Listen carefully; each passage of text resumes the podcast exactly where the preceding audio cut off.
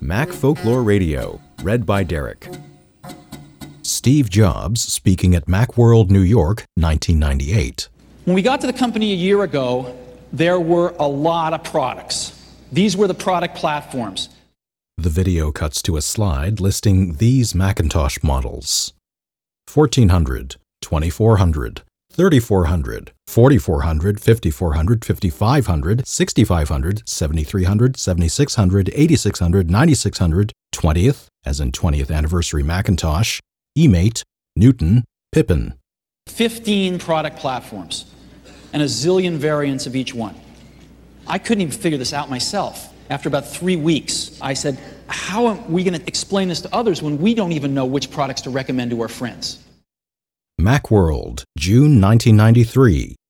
Wise Guy by Guy Kawasaki. The Akihabara Syndrome.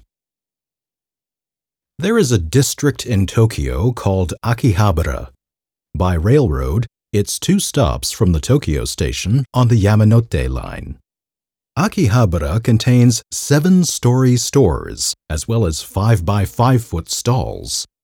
In these stores and stalls, you can buy every imaginable and unimaginable television, VCR, video camera, tape recorder, computer, CD player, household appliance, and electronic component. It's hip for the executives of American computer firms like Apple to talk about visiting Akihabara. They come back to America and exclaim, I was just in Tokyo and I went to Akihabara. You should see the selection of stuff they have there. They sell more kinds of Walkmans than Apple has reorgs. If you're not familiar with Apple reorgs, I apologize. This means there are a lot of Walkmans.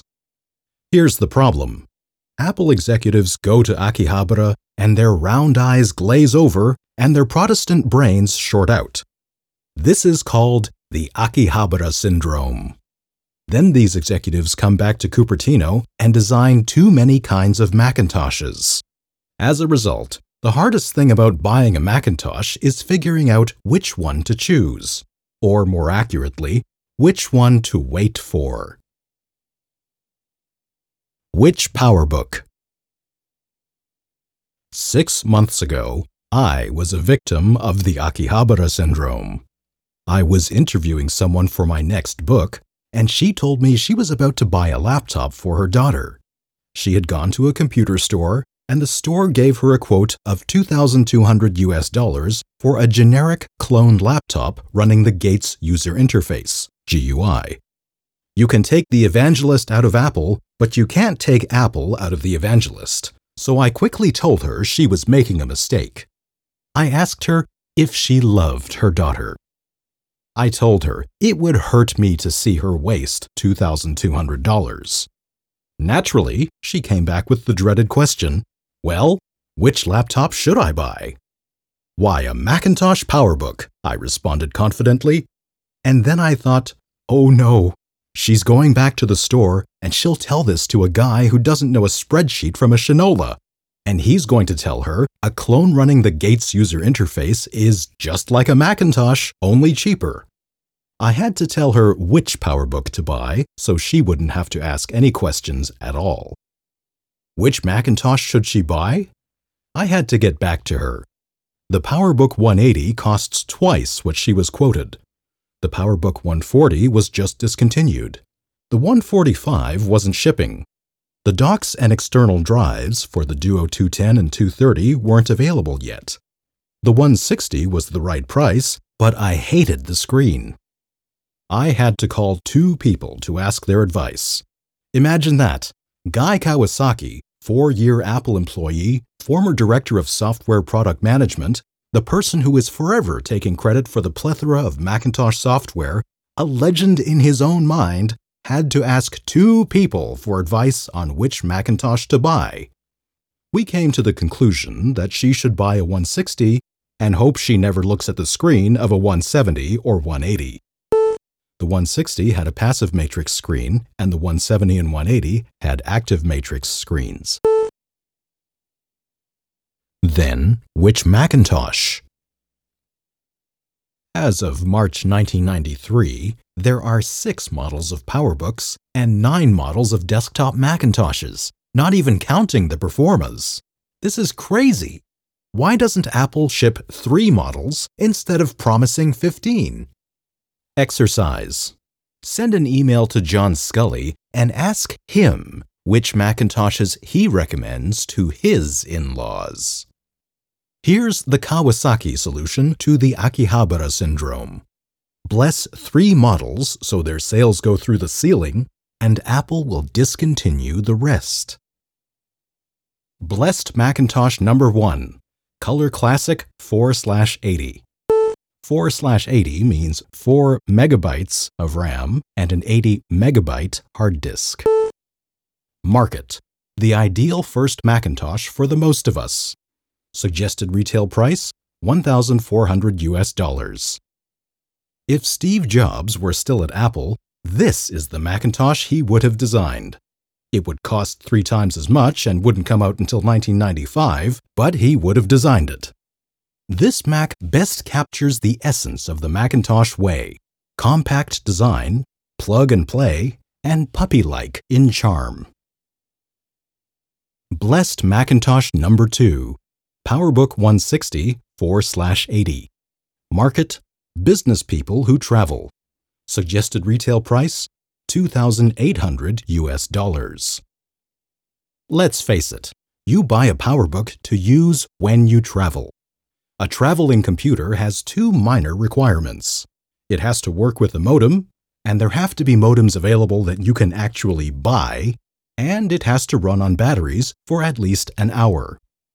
The screen on the 160 will drive you crazy, but if enough people buy it, Apple will have to lower the price of the 180. Then we'll bless the 180. Blessed Macintosh number 3. Centris 650 8 80. Market Business people who don't travel. Suggested retail price 3200 US dollars.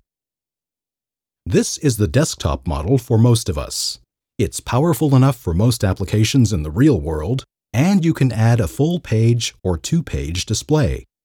Sure, we'd all like a Quadra, but how fast do you really need to scroll through that five page memo? Be prepared to take some flack. First, people will disagree with the Color Classic as the ideal first Macintosh because it isn't as expandable as the LC2 or LC3. Tough. Macintoshes are like cars. Either you're happy with the one you have, or you buy a new one. You don't upgrade them.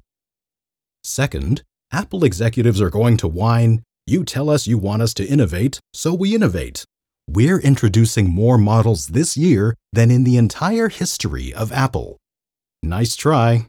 Wake up and smell the wasabi. We want paradigm shifting, leapfrogging innovation, not a change in clock speed. The Ginza Syndrome. Can we stop the Akihabara syndrome? It may be too late. But look at the bright side. If all those Apple executives caught the Marunouchi line and got off at the Ginza stop, they would see two dozen strawberries, admittedly perfect strawberries, selling for $50 in a Japanese department store.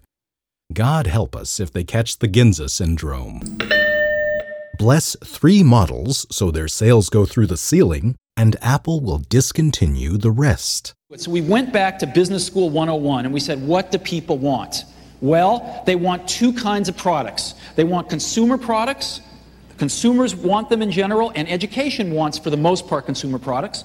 And we need pro products because our design and publishing market wants pro products, and some consumers do, and some education do as well. And in each of those two categories, we need desktop and portable models. And what this told us was if we had four great products, that's all we need. And as a matter of fact, if we only had four, we could put the A team on every single one of them. And if we only had four, we could turn them all every nine months instead of every 18 months.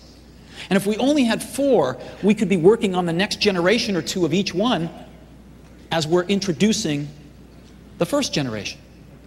So that's what we decided to do, to focus on four great products.